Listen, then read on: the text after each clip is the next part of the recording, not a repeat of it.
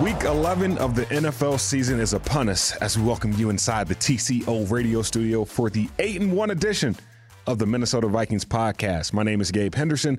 Tatum Everett is in studio with me alongside producer Eric Davidson from the Vikings Entertainment Network. And uh, helping us break down Sunday's NFL game of the week is Ben Goessling from the Star Tribune. And Ben, uh, what a week it has been following last week's win in Buffalo. Yeah, I mean, I think that is one of the big questions of the week, and, and we've heard Kevin O'Connell talk about, you know, we need to get guys turned over pretty quickly this week, in part because there is that physical demand of so many games in such a short amount of time, but also these are tough opponents. I mean, you have another one on Sunday against another NFC contender a game that's on national TV. And then Thursday night, it's Thanksgiving night, another nationally televised game, and a coach that I would guess is not the easiest to prepare for in a short week. I, I don't know that if you are given four days to prepare for a game, that the guy you want to see on the other sideline, if you had your pick, would be Bill Belichick. So there's a lot to get through here for this team, and I think they're aware of the challenge. You know, certainly Sunday was was one of the the greater games I've seen in 11 years on this beat. I, I think the only one from an emotional standpoint, being in that locker room, talking to players afterwards, the emotional high of it felt somewhat like the Minneapolis Miracle, just in the sense that it was this: we can't believe we won in this fashion. I mean, it was such an unusual way to win a game and such a dramatic way to do it obviously stakes are not as high as they are in a playoff game, but there is an element of that that you're on this roller coaster, you're on this cloud nine kind of experience, and then you have to come back down from that to play another tough game the next Sunday. So, you know, maybe a good thing for this team to kind of experience it in the event that they end up in that spot in the playoffs, where it's we win a dramatic playoff game and then we've got to put that out of our minds to get back to it and go try to do it again the next week. Yeah, Ben, I mean, you're in the locker room. You've been in this locker room for years now. I'm just wondering when you're around these guys, do you talk about their emotions. What has been different to you about the way that this team, like the, the makeup of this team and the way that they are able to pull these games off? Well, I I think there's a little bit of a the, I think the baseline of it is a little bit different in the sense that there's sort of just this belief that we will find a way to pull it off. It's just a matter of of how do it. I mean, you, you heard Matt Daniels talk about that a little bit today in terms of you know, hey, we're we know we're going to get it done. He said Patrick Peterson was saying that on Sunday. We know we're going to get it done. We're going to come back and win this game. And uh, you heard Kevin O'Connell talk about it after the Washington game. He's telling players on the sidelines when they're down 10 points in the fourth quarter, we're going to win this game by three. So I think there is a, a, level of confidence, a level of we don't need to panic. We don't need to kind of approach the moment any differently when we get down. That allows you to probably play a little bit slower. You're, you're not playing slower on the field, but you're thinking probably not in as rushed of a fashion. You're able to kind of not panic, not kind of change your normal process when you are operating from that belief of we're going to pull this off. So I, I think a lot of that is reflected by Kevin O'Connell and just kind of the way he talks, the messages players get from him. But you also have guys that I think have been given a little more of a, a runway to speak into that process. You have a guy like Patrick Peterson you know, a guy like Harrison Smith that has been around for as long as those two guys have that can speak into those moments and, and be a little bit more of a conduit to the rest of a younger team than maybe they would have been in the past. So, you know, there's a lot to it, but I, I think just having that sense of let's keep this thing even and let's let players have a little more of a say in shaping how the rest of the team responds. Those have been the big differences I've seen so far. Yeah, we've got uh, Ben Goessling from the Star Tribune joining us right here on the Minnesota Vikings podcast on the Vikings Radio Network, KFAN 100.3. And uh, Ben, you just talked about uh, Patrick Peterson. Uh, his last four games, he's had three interceptions, eight PBUs, a multitude of tackles. In my opinion, I think this is the best four game stretch that Patrick Peterson has played since being in purple. Why do you think that's the case? And what has he brought to this team? Yeah, I completely agree with you. This has been the best stretch he's had. I mean, I, I think some of it has been, he's kind of finding this point where I think he's getting more comfortable in this system, which has been a big change for him in terms of playing zone more often. I mean, he's been a guy that has made his mark in this league as a press corner. I think figuring out how to do that and also kind of figuring out where he can can take some liberties and and be a little bit more physical in the way he plays receivers. Yeah, I think there's been kind of a happy medium you've seen there in the last few weeks. But you know, some of it I think too is just he's playing. You see it every Sunday. He's playing with a lot of emotion on the field, whether it's certainly that Arizona game, you know, we we all saw that and leading into it, and we saw it afterwards, and that whole thing played into a big part of it. But I think about games like Miami, where he gets the interception at the end and he's blowing kisses to the fans. Even on Sunday in Buffalo, there was you know a lot of that stuff on the field as well. I, he's been a guy for all of his Pro Bowls. He's only played in like three or four playoff games in his life. So I, I think oh, wow. you've heard him say this, and I think he's telling himself this that hey, uh, these things don't come around that often, and I want to make the most of it. I mean, you know, both he and Harrison Smith. Harrison Smith, I think, has played in the same number of Pro Bowls as playoff games, and I think for Peterson, it's I don't think it's even close in terms of the number of Pro Bowl teams he's made to the number of playoff games he's played. So, you know, I, I think for him especially, it's I, I'm trying to soak everything I can out of the moment. As you talk about that, it really makes me think back to your previous answer about what these players feel like they can do, right? So when you say Patrick Peterson's playing with all of this emotion, do you think that's something that maybe he feels finally free to be able to do? Yeah, I think there's certainly more of that. I, I don't think that if he had done all of the talking that he did towards the Arizona sideline uh, in that game, I think the reaction if if Mike Zimmer is your head coach is probably a little bit different. I I don't know that that would have flown in the same way. And, and you know, he may have been told Kevin O'Connell may have said at some point, "Hey, let's dial this down a little bit." But I think there's a little bit more of a if guys are, are going to you know talk a little bit on the field and, and be a little bit more demonstrative. I, I doesn't seem like that is sort of frowned upon maybe, and, and you saw some of that with Zimmer too. But I, I think that it's a little bit more uh, allowed, a little bit more encouraged, maybe a little bit strong. But yeah, celebrated. Yeah, it just accommodated in that regard. So I, I think there's probably a little bit of a reflection of, of, leadership and how they respond to those sorts of things. That there's there's a permission structure to do it. I mm-hmm. guess probably the best way to put it. Yeah, I, I feel like you, permission structure to do it uh, kind of explains Kirk's success thus far. Having a a coach yeah. that pretty much lets Kirk do what he does. He understands what Kirk is, being a former quarterback and Kevin O'Connell. Uh, when you look at Kirk's stats, it's not the most glaring thing, but when you look at the record, it's eight and one. A lot of people are saying that Kirk's trust is the reason why this Vikings team is the way it is. How has his trust evolved over his time here as a Viking? Yeah, I mean that that's been a big noticeable difference, and you know, the, the numbers, like you said, are not as good as the ones he's put up. But I, I think you look at the way he's played the position, just, uh, you know, from an eye test standpoint, he, there's a, an awfully big difference. And they are, I think, asking him to, to read things a little bit differently and probably make some more uh, contested throws, which that's not going to help your completion percentage. You may throw an interception here and there, but there's also been a lot more big time plays. And I think there is some of that trust. It's him having – I think, a bigger voice in the game plan. It's him having a lot more control of the line of scrimmage. I mean, that that has been noticeable to me all year, and in, in just even going back and watching TV copies of games.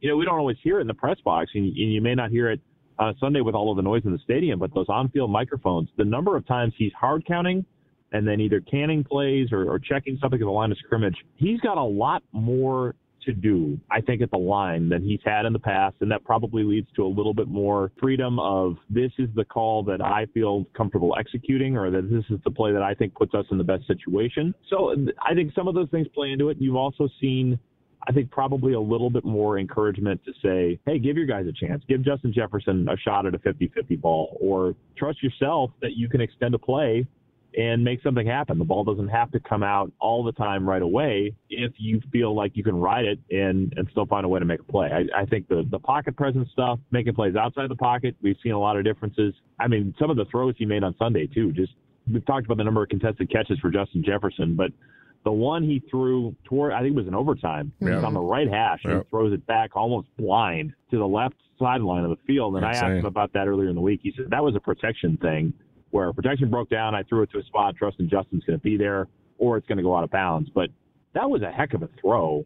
Just the arm strength to make that throw, and that's also a trust thing. Trust, just, yeah. Mm-hmm. I trust myself to do it, and I trust Justin Jefferson to get there. Yeah, you asked Coach O'Connell about yeah. Kirk and his confidence. What what did you read from his answer? What did you get out of Coach O'Connell's answer? Yeah, I mean, I, I think there's certainly been a.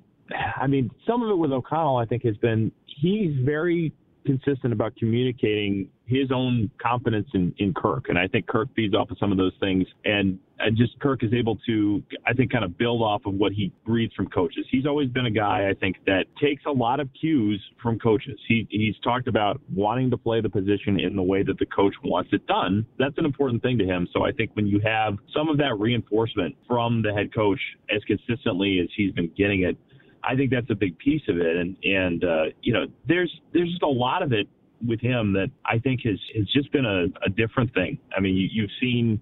I think the relationship between the two of them just lead to more confidence in Cousins on the field, uh, trusting what he can do on the field, knowing that if he makes a mistake, it's not going to be the end of the world. It, it just it seems like a a, a different type of relationship, and, and you kind of have a lot of it just feeding off of that. Mm-hmm. I understand that, uh, Ben. We're going to go to break, uh, but when we get back, I, I want to talk about this this buzz. There, there's a unique buzz around uh, the Twin Cities right now, and I think the Vikings have a lot to do with that. So, uh, Vikings fans, don't turn the dial. We'll be right back with more on the Minnesota Vikings podcast. Hey, Vikings fans, right now you can pick up a commemorative Vikings Cup at US Bank Stadium. Fill it with an ice cold Pepsi, and you'll be ready for football watching.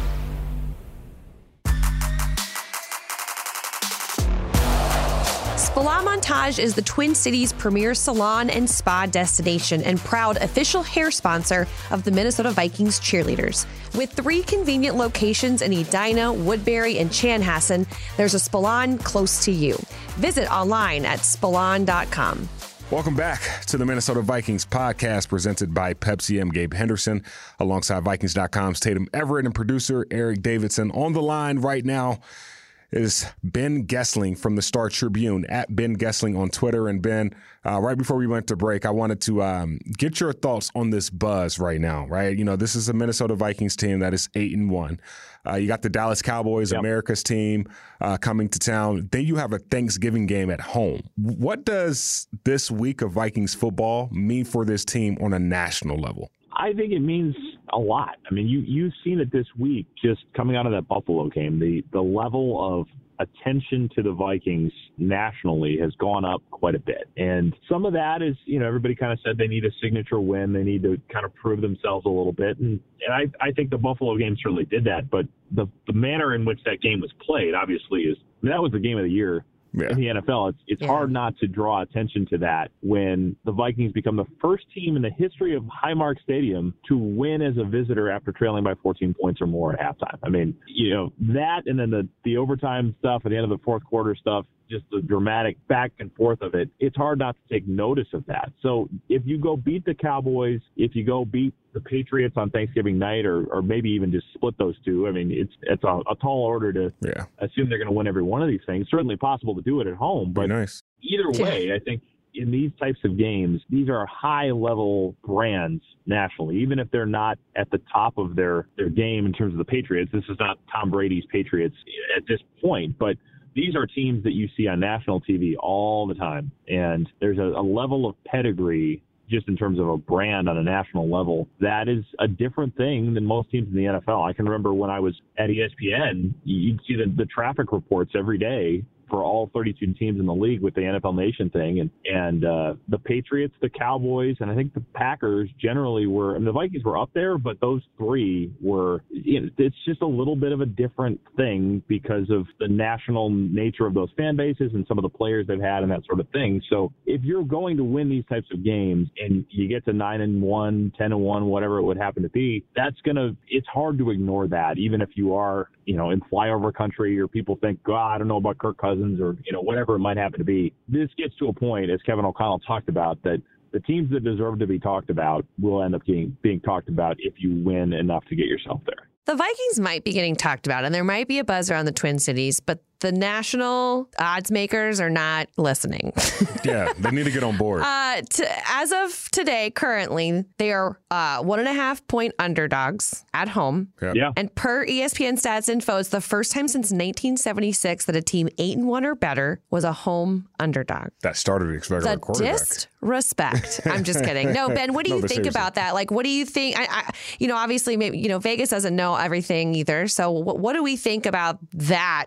Like narrative going into this. Yeah, it's interesting, and I, I'm certainly not like odds maker guy to the point where I can tell you exactly what thinking goes Same. into that. But I mean, Vegas tends to be pretty good at Yeah. setting a lot of these things, but I also think there's. It, it seems like some of these early lines sometimes are meant to tease out some money from somebody trying to bet the other side of it, or, or fan bases that may get a little bit riled up and say, "What? No, I'm not. I'm I'm betting on my team," or you know whatever it would happen to be. They know the And you Vikings so well. That, well, I mean, I've seen that at, at times. I think with some of these lines, probably more so. I feel like that has happened with Packers games. Some where you Mhm. you see a line come out that is kind of people kind of the theory is are you trying to tease some money out of the fan base to get them to bet on it but yeah it, i think some of it may be a little bit of the well all of these close games the the total margin for the year in terms of points scored versus points allowed is not as impressive as you would think for eight and one. And I think the Cowboys probably actually have a higher scoring margin for the year, I believe, than the Vikings do. So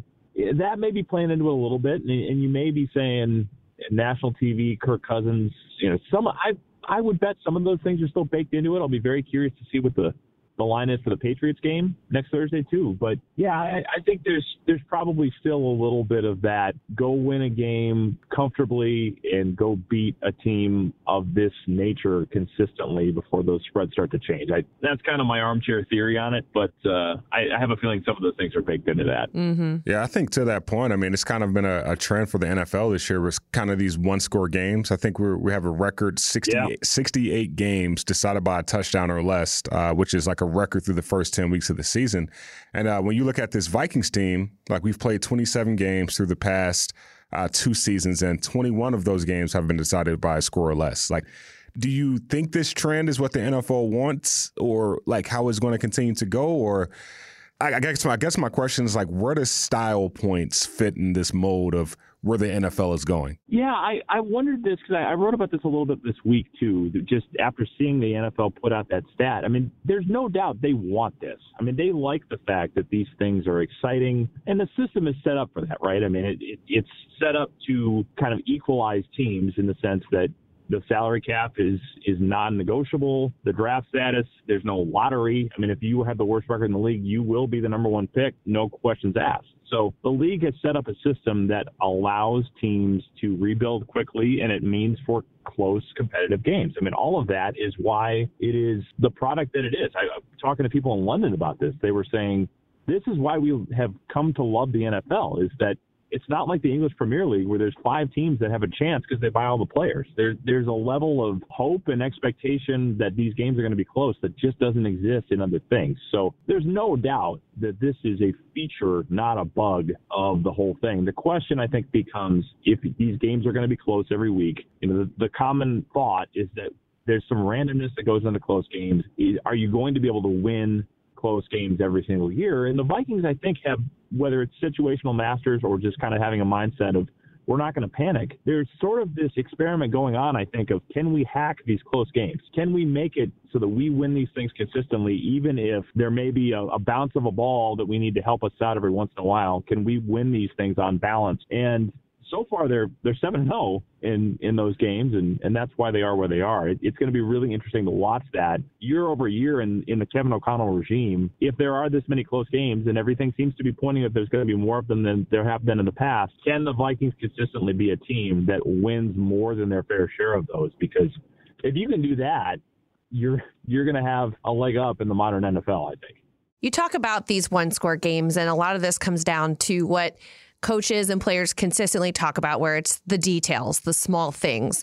How much do you think those details play into what they're doing? And by that, I mean, I'm kind of trending towards the the Vikings' strength in their penalty differential, where they are so low on the list in penalties and then high on the list in penalties against. Yeah, I mean it, it's it's been interesting. I, I think I wondered about the penalty thing at the beginning of the year with this young secondary because what you typically see with young corners is they get grabby and they get penalized a lot for pass interference or illegal contact or defensive holding. We have not seen those things become big problems for this group in the way that you would maybe expect or the way that we've even seen in the past with some of the young corners around here. So that has been a big deal. And I think it's especially a big deal when you have a guy on the other side of the ball in Justin Jefferson that sometimes people just say we have to grab him to try to stop him. And he had a big pass interference penalty he drew at the end of that game on Sunday, and that's you know, it, when it's a spot foul in the NFL, that's as good as a catch. And I think that type of stuff plays into some of the penalty differential that they've been able to draw some of those DPIs. And you haven't seen as many of those go against the Vikings just because the, the technique has not been such that they've been called for it much. And I, I think you have that. You have not as many offensive line penalties as we saw last year. I mean, yeah. the, the, beginning of the year last year, that was all the time. Don't remind us. Udo early I forgot about that. And, uh, you know, there was the the Cincinnati game, holding penalties, it was false starts, uh, you know, all that stuff right at the beginning. That has gotten cleaned up quite a bit since then. And I think that's a lot of where you've seen it is just those common penalties, holding, pass interference. They've been better at cleaning those up, and, and they've been able to get some of those called against other teams because of guys like Justin Jefferson or Za'Darius Smith that will be able to draw those things. Yeah. Um, last question for you. I think we got about a minute left here. Um, penalties is going to be a big thing in this game. Uh, this Dallas Cowboys team is the fifth most penalized team in the NFL. Uh, six offside penalties, which is the most in the NFL. Um, for for this Vikings offense playing against this Cowboys defense, what's one thing that I guess could be an X factor, I guess, in determining the outcome of Sunday's game? Yeah, I mean, we talked about the hard count thing a little bit, yeah. and I I think that you could see that being a big deal, especially at home when the crowd's going to be quiet. Cousins has used that hard count a lot more and you have a group that has a lot of good pass rushers and if some of that if some of those penalties are coming because of the aggressiveness of that group you may be able to take advantage of that and then if you do you can get some of those free plays I mean we you know we've seen quarterbacks use that Aaron Rodgers is, is kind of the one that has used that the most but if Cousins can get some of those maybe a free player too, you know, in a close game, that can make all the difference. So I would keep an eye on that. As, as you mentioned, the offside stat for the Cowboys, certainly a spot where in a close game we talk about all these little details. That could be a spot where Cousins can use that hard count to an advantage and uh, maybe create a play that, that tips the game. Well, uh, Ben, appreciate your time today. Uh, we could talk to you all day. I feel like I said it all the time, uh, but at the same time, Ben, I'm looking forward to seeing you know this. I guess just the outcome on, on Sunday's game because this is going to be a, an electric game. U.S. Bank Stadium is going to be packed uh, it, it, means a lot for this Cowboys team as well as this Vikings team. So, uh, looking forward to seeing you at US Bank Stadium on Sunday. It should be a fun one. National TV, uh, Vikings fans typically are not big fans of the Cowboys. Uh, should be an electric atmosphere there. Should be a lot of fun. All right. Big thanks to the Star Tribune's Ben Goessling. You can follow him online. Follow his articles. Great stuff, Ben. We thank you so much for your time. Thanks so much for having me. 3:25 p.m. Central kickoff. Vikings Cowboys at US Bank Stadium. Vikings fans, looking forward to seeing you there. For Tatum Everett, Ben Goessling, and Eric Davidson, my name is Gabe Henderson, and thank you again for tuning into another edition of the Minnesota Vikings podcast presented by Pepsi.